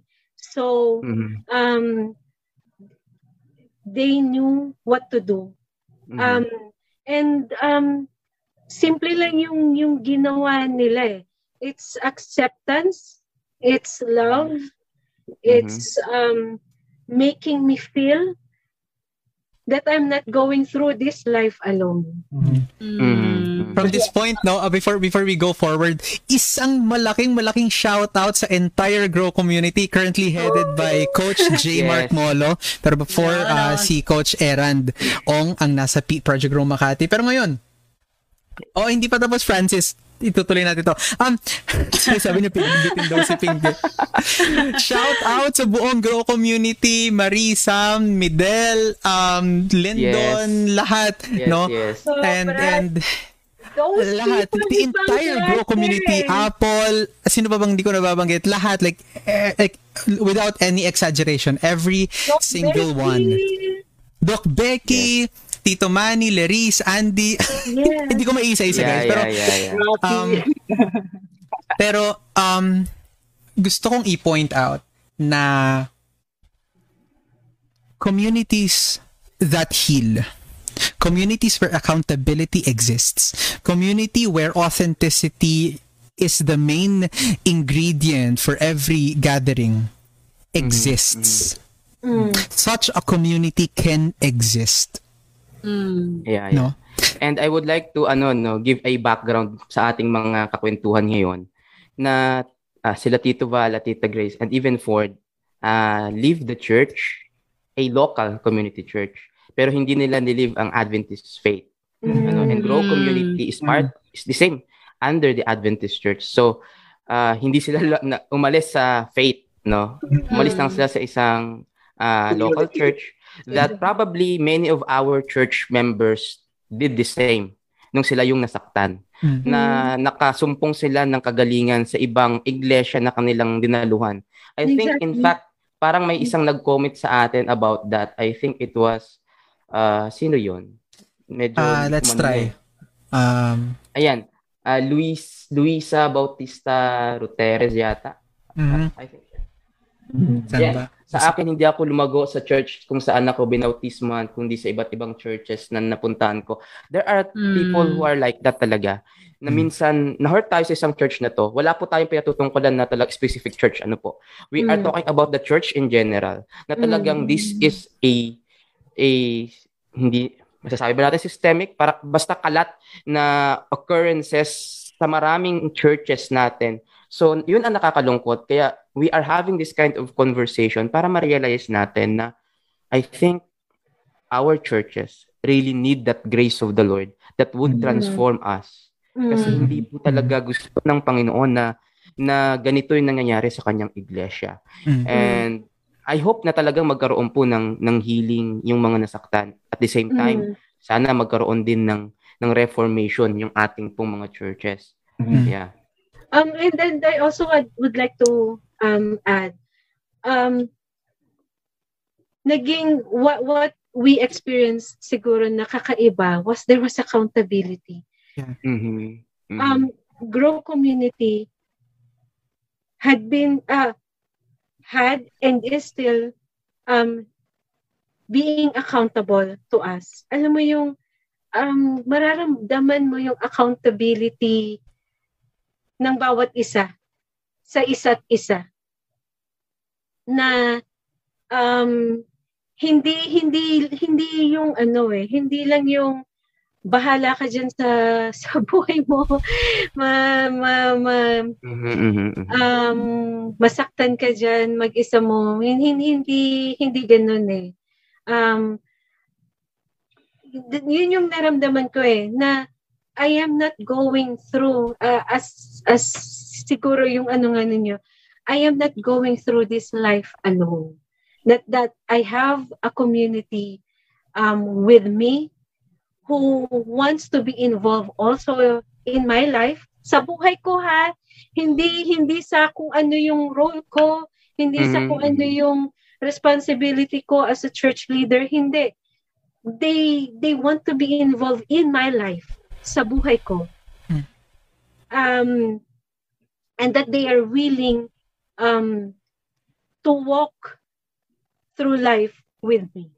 Mm. That's the yun yung pinakamagandang experience ko na na nakuha with with Grow Community and that's siguro and and that's the the biggest um factor why I am healing, why I am recovering um hindi lang sa church wound ko kundi even even with my mental health illness kasi Mhm. this community Mhm. really really did me Mhm. well. Sa, sa totoong sitwasyon, ano, ah gugustuhin mo ba na sa doon sa community na yon na, lag, na lagi mong kasama, merong merong nananakit sa'yo. Mhm. Mm. Mhm. Sa, sa ano, kahit na hindi sa church. Masarap ba sa pakiramdam na, sige, dadalo ka dyan. Alam mong may mga tao na hindi nakikinig sa'yo. Ayaw sa'yo. At merong accusation na mali na sinasabing ganito. Mhm. gugustuhin mo ba yon nag na lagi mong kasama umaawit ka na uh, uh, uh, praise the Lord praise the Lord let the- ano Let the Hear his voice. His voice praise the pinupuri mo ang Panginoon alam hindi mo pwedeng lokohin yung sarili mo na merong ng mga tao doon na nandoon na hindi totoo yung pumupuri mo para sasabihin mo ah, kailangan matatag ka, kailangan matibay ka. Yan talaga ang tunay na iglesia kasi may pagsubok dyan. Hindi ganun kadali yun eh. Hmm. Siyempre, hanap ka ng community. Hindi alam ng, ng, ng grow kung sino kami, Mm. kung saan kami nang galing, anong Mm. problema Mhm. namin, ano yung naramdaman namin doon. Binuksan nila yung kanilang tainga, binuksan nila yung kanilang puso, at Mhm. naging handang makinig kasi meron dalawang klaseng nang, nang nakikinig. Isang nakikinig, pero aatakihin ka. Kaya siya nakikinig kasi buo na yung sa isip niya. Pero Mhm. aatakihin ka. Hindi totoong pakikinig. Merong nakikinig na handang buksan ang kanyang puso at lumalagay sa kalagayan. Ganun yung Mhm. nangyari sa Grow. Yeah. Niyakap kami, kinausap kami. Hindi sila nagtatanong kung sino kami. Ops! Baka makasalanan ka, hindi ka pwede rito. Mhm. Walang ganun. Tinanggap kami ng buong buo. Pasensya na Mhm. kayo kasi yun ang naramdaman talaga namin. Eh. Yun yung totoo eh. Masisisi Mhm. ba kami? And Ang then sarap ng pakiramdam mo. I would also like to add na church leaders are not superheroes. Nasasaktan Mm, ng totoo. church leaders. Um, pastors, elders, deacons, lahat yan. Um, hindi hindi kami superheroes na pwede niyong batuhin ng batuhin and expect na hindi masasaktan. Hindi hindi hindi po that's not the way things go. Hindi hindi ganoon eh. Mhm. Um Ano, i-add ko lang. Gusto mo bang manatili? Ako, leader ako. Gusto ko bang manatili, magsasalita ka dun sa pulpito? Na binabansagan ka na hindi na sa badista yan, iba na ang turo niya. mm, Mhm. Pa- Paano, paano ka magsasalita pa doon sa gitna ng mga, ng pulpito na yon? Na samantalang, sinasabi ng mga tao na ito, hindi na sa badista yan. Postmodern na yan. Hindi na dapat pakinggan yan. Kasi ginagapang na tayo sa loob ng iglesia ni Satanas. Matagal na na kahit ang kaaway noon pa may ginagawa na kahit sa panahon pa ng Old Testament hanggang sa New Testament. Mm. Pa, mag stay ka ba ron? Hindi. Hindi ka mag-stay Mhm, doon.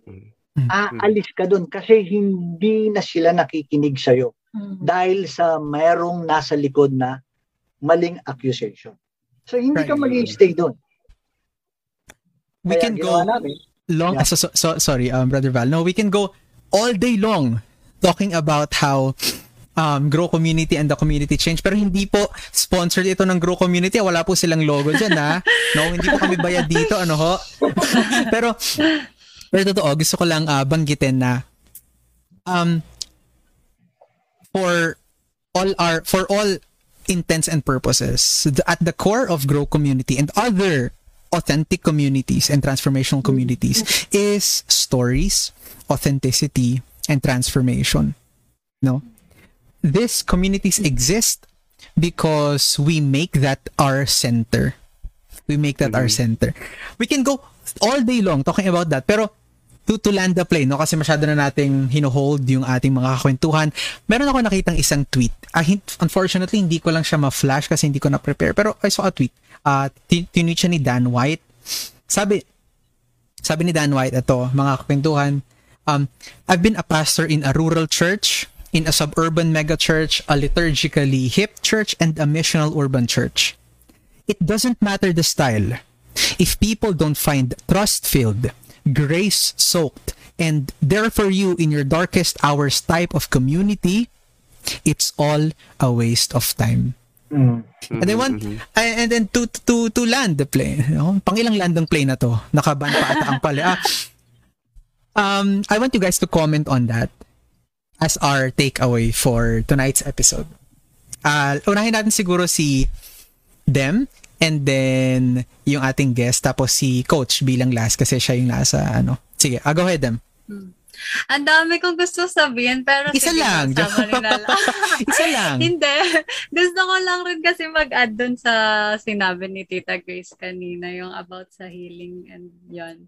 Pero about naman to dun sa, um, kumbaga pag-recharge or over- overcoming the hurt. Kasi first of all, di ba, as a church, we have a mission and this can only be fulfilled if yung members ay motivated and intentional talaga. Hmm. Yun yung lagi nating sinasabi sa Grow Community, yun, intentional tayo, di ba?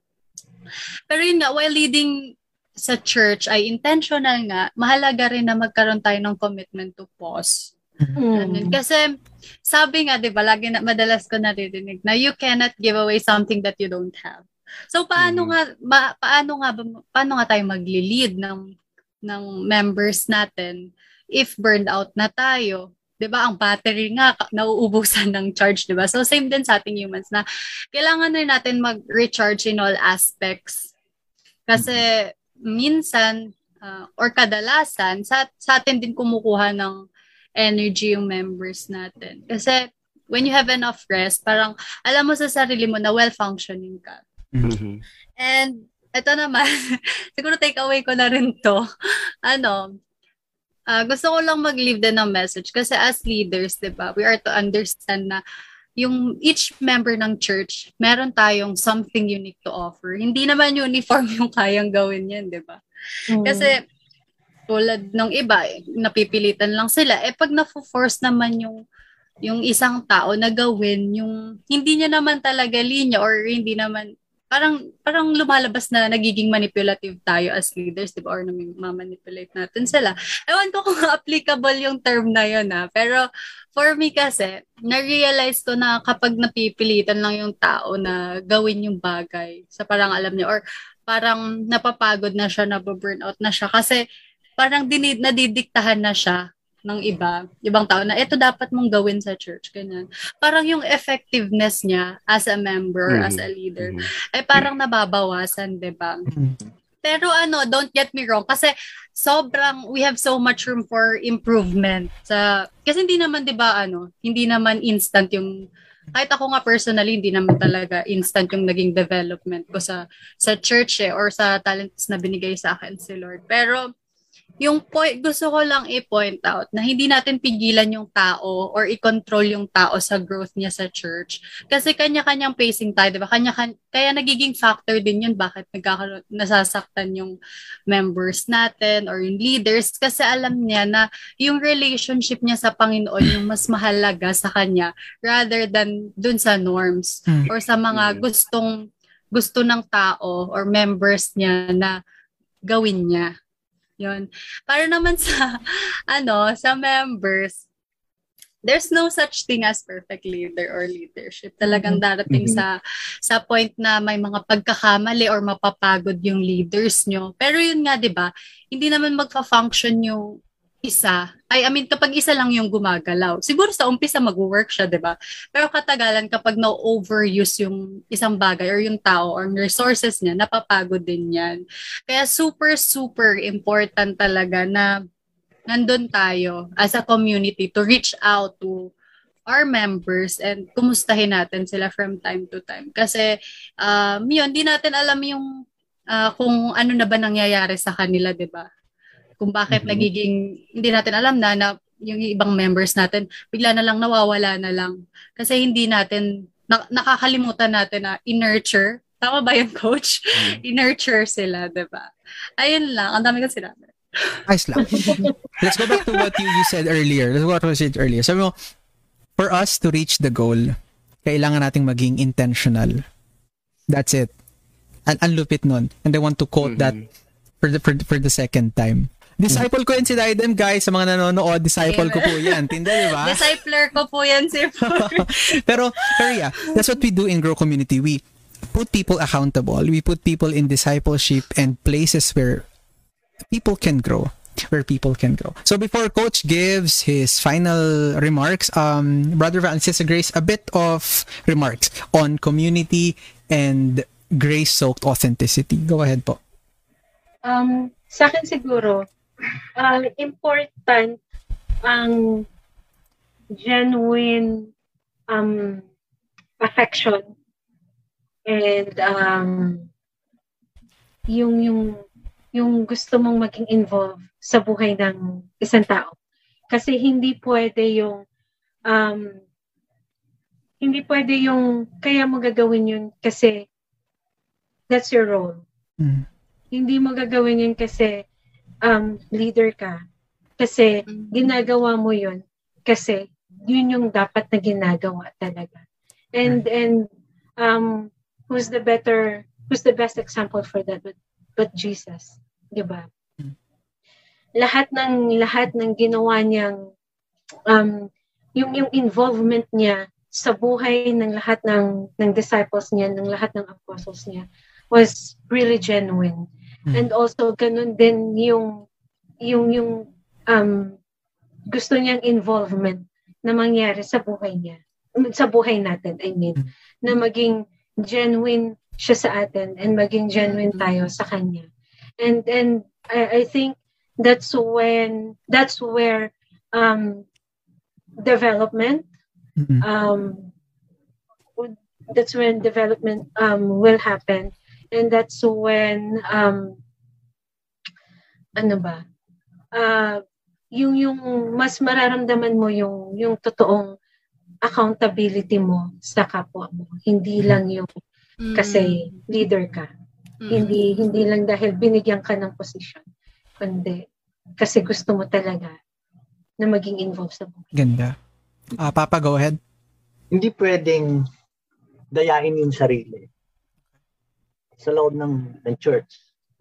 Ah, piliin piliin natin na abutin ng totoo yung yung kapatid, yung kapwa. Kahit na hindi sa loob ng church. Lalo pa hindi sa loob ng church. Pilitin nating maging totoo yung puso natin na walang pagkukunwari. Walang walang walang halong ipinalalabas yung kanyang sarili. Subukan nating subukan nating lumagay sa kalagayan ng isang miyembro ng church. Baka hindi natin tinatanong. Baka malay mo yung taong yan. Meron palang mabigat na problema. Meron pala siyang gustong sabihin hindi niya masabi. Kasi hindi mo naman kinakausap kasi nahihiya lang siya. Okay. Hanggang sa malaman mo na meron pala siyang sabihin, k- kailangan natin as a leader, as a church member, kahit na hindi leader eh, kahit member ka, pilitin natin, subukan natin maging totoo yung puso natin sa ating kapwa at iparamdam natin yung totoong pagmamahal sa kanya, ano man ang kalagayan niya. Hindi naman yung ang mamahalin lang natin, yung alam mo na sa paningin mo ay walang kasalanan. Kapag ka mabait siya, pag may, may, may, may, may nakukuha ka sa kanya in return, pero kapag ka hindi na maganda sa paningin mo, hindi mo na siya hindi mo na siya mahal. So, sabihin, wala tayong pipiliin sa loob ng church. So, kausapin natin yung mga tao as a leader, as a uh, mem- member of the church. Mm. Intense, dapat intentional talaga tayo sa kanila. Kahit sino sa kanila, maging totoo tayo sa kanila. Kasi yun ang gusto ng Panginoon sa atin. Salamat po. Coach, um, final words before we bid goodbye to our kakwentuhans. Ay, mga kakwentuhan. Talagang sobrang ganda na naging discussion natin, nating conversation this evening. So, kaya I would take this time to talk to all leaders out there who are currently hurting. Who are currently hurting. I would say na at times, pwede mong tanongin ang sarili mo na when is enough enough? Mm. Mm. Kasi may mga panahon at may mga pagkakataon na kailangan nating mag-set ng mga boundaries or limitations sa sarili natin to say na enough na, tama na, hindi na maganda, sobra na, masakit na, hindi ko na kaya. And with that, nobody, I say nobody, should judge you if you say na tama na, sobra na, Mm. masakit na. Mm. At may mga pagkakataon, I will tell you, may mga pagkakataon na kailangan mong dumistansya mula sa, you know, nakakasakit sa'yo. Kasi probably that's the best way for you to, to have healing. Probably that's the Lord's uh, prompting sa'yo. Yun yung sinasabi ng Lord sa'yo na I think you need to take, to leave, panandalian, para magkaroon ka ng healing.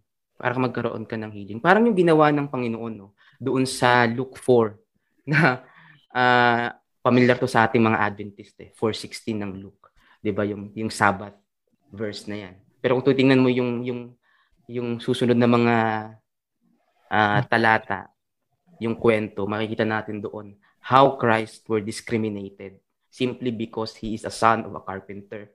Mm. Kaya sabi na lang ni Lord, walang propeta ang i-honor sa kanyang sariling bayan. So what he did was, he did not stay on that church, on that congregation. He left and he do his mission somewhere else. No? So may mga instances na minsan kailangan talaga nating umalis para lang mas magampanan natin yung Hmm. mission na ipinagtagubilin sa atin ng Panginoon as a leader. Mm. But the other side of the coin is this. I, we would also like to commend and say na talagang we admire those leaders na kayang i-take yung pain, na kayang i-take yung suffering that they they decided to stay, to remain. Kasi nga, they have this belief na this is part of the responsibility that I took nung ako'y tinawa- tinawagan ng Panginoon na maging leader. And we are not we are not here to tell you na napakamartir mo naman, sinasaktan ka na, ina-abuse ka naman. We are not here to tell you that in fact, we have nothing but commendation and admiration sa inyo pong sacrifices. Right. Iba-iba ng tolerance, that. coach, ano? Yes. H- hindi siya, yeah, pwede natin masabing tolerance, but it's a matter of conviction sa puso Ah, right, natin. right. Na kasi, nakit, na, nararamdaman natin sa puso natin na gusto ni Lord na magstay ako. Parang yung ginawa niya noong, alam mo yun, noong ipapako na siya sa krus. Kasi yung naranasan ni Kristo, it is more than abuse. Because at the end of the day, mga kapatid, ang gusto nating mag- magawa is yung kalooban ng Panginoon para sa buhay natin. If ang kalooban ng Panginoon para sa'yo ay umalis sa church na yan, go. Kasi yun yung sabi ng Lord sa'yo eh. Baka mag-grow ka, baka mas, mas mayu-utilize at ma-maximize yung gift mo if you do it somewhere else. But if the Lord's prompting sa sa'yo ay to stay on that church kasi He will use you as a spark to ignite a revival and reformation on that church, please do so. Mm. Kasi ang biyaya ng Lord is enough for us para Mm. i-sustain tayo to fulfill yung mission na bin- binigay sa atin ng Panginoon. So we- what we are saying here right now is this. Makinig tayo sa sinasabi ng Panginoon sa puso natin. And we are not here to judge anybody else for their decisions and actions. Kung Mm. umalis ka, okay lang. Kung mag-stay ka, okay lang. Bakit? Kasi at the end of the day, yung will ng Panginoon, yung dapat na ginagawa natin sa buhay natin. Amen. And let me let me talk to the church naman ngayon. Sabihin na natin, tanungin natin sarili natin, let us ask the hard question. Mhm. Nakasakit ba tayo sa ating mga kapatid? Nakasakit ba tayo? Yun yung tata- tanongin na lang natin. Sabihin na natin mali yung kapatid, misplace yung galit ng kapatid. Sabihin na natin na ganun. Pero tanongin pa rin natin sarili natin, nakasakit ba ako? Nasaktan ko ba siya? Mm. Kung yes ang sagot, ito na lang yung iiwan namin. Ano yung dapat gawin? Ano yung dapat gawin? Mm. I hope na magkaroon tayo ng kasagutan mula sa bagay na yan. Mm. Ganda. Uh, that's the TED Talk of Coach Josh, no? Sorry, nag-share ko na naman ako. No, Drop. no, no, no. Pero sa mga kakwentuhan natin who stayed, we still have around 40 viewers right now as I see on my screen, uh, plus minus, no? Thank you for staying. Thank you, thank you for staying. Um, pakipusuan naman yung heart na yan kung hindi masyadong mabigat sa inyo so that we know that you're there. Thank you mga kwentuhan for staying. It's been wow, it's been so so fruitful, so passionate and so uh uh paano mo sasabi 'yon? Um emotion filled, ah. And and uh, now in in ending, I'm sure you have reflected a lot. You have asked questions while while listening to us, while listening to the stories. I'm sure you have lots of questions and I'm sure you have seen stuff down in the comments below. If you want to know more, if you want to probe more on our discussion and on our and on the deep tracks, deep cuts of this podcast. And if you want to share your story as well, guys, meron tayong uh, na na cat got my tongue. Um, meron na tayong avenue for that, right? And it's by the color yellow, and it's called Kwentuhan Hub. Kwentuhan you guys Hub. can join and uh, see what's it about. No, uh, we're still building the the the stuff right there, pero we're assuring you this will be nice. This will be exciting, no? And uh, on one of the on, on one of the launch uh, on one of the uh, um groups on the episodes, uh, pwede nating i-invite si Brother Val and Sister Grace para sa kanilang more stories kasi sobrang dami pa nito, guys. Pag si Papa nagkwento, ay nako. hindi tayo matatapos, no? So, kung, so kung gusto ninyo na more stories and more experiences and uh, and deeper conversations kasi what we can only do so much sa podcast no kung gusto niyo ng support group and ng community that we have been bellowing dito sa podcast na to and sa community na to join our Kwentuhan Hub. That will be on the description below. Uh, ginagawa natin siya, gagawin natin siya sa end month, sa last Monday of the month, no? So we'll keep you guys updated. Pero yeah, please, please, if you want if you want more, join our Kwentuhan Hub. This is where we say goodbye to you mga kakwentuhan. Thank you for staying with us Thank you, thank you, thank you. right now. Thank you, Um, guys. Brother Van, Sister Grace, thank you for um, allowing us a glimpse into your life. Thank you for Thank you, allowing Coach. our kakwentuhan. Thank you. Thank you, Dan. Thank you, Iya Boys. So, ay, first time nyo narinig yung Iya, no? Yun yung pangalan ko guys sa bahay namin, Iya. Kapatid ko nagpauso nun. Di ba? Parang pang ganyan sa kwentuhan hub, mga anong nickname ni coach, anong nickname ni Dem. Oh, mga deep, no? Kung gusto niyo ng chismis at chikahan, head over to our kwentuhan hub and we'll see you there. So, thank you for tuning in and this is where we say goodbye, no? So, along with our guests, Brother Val and Sister Grace and Coach, this has been Ford. And them, and you are listening to Stories ETC Podcast.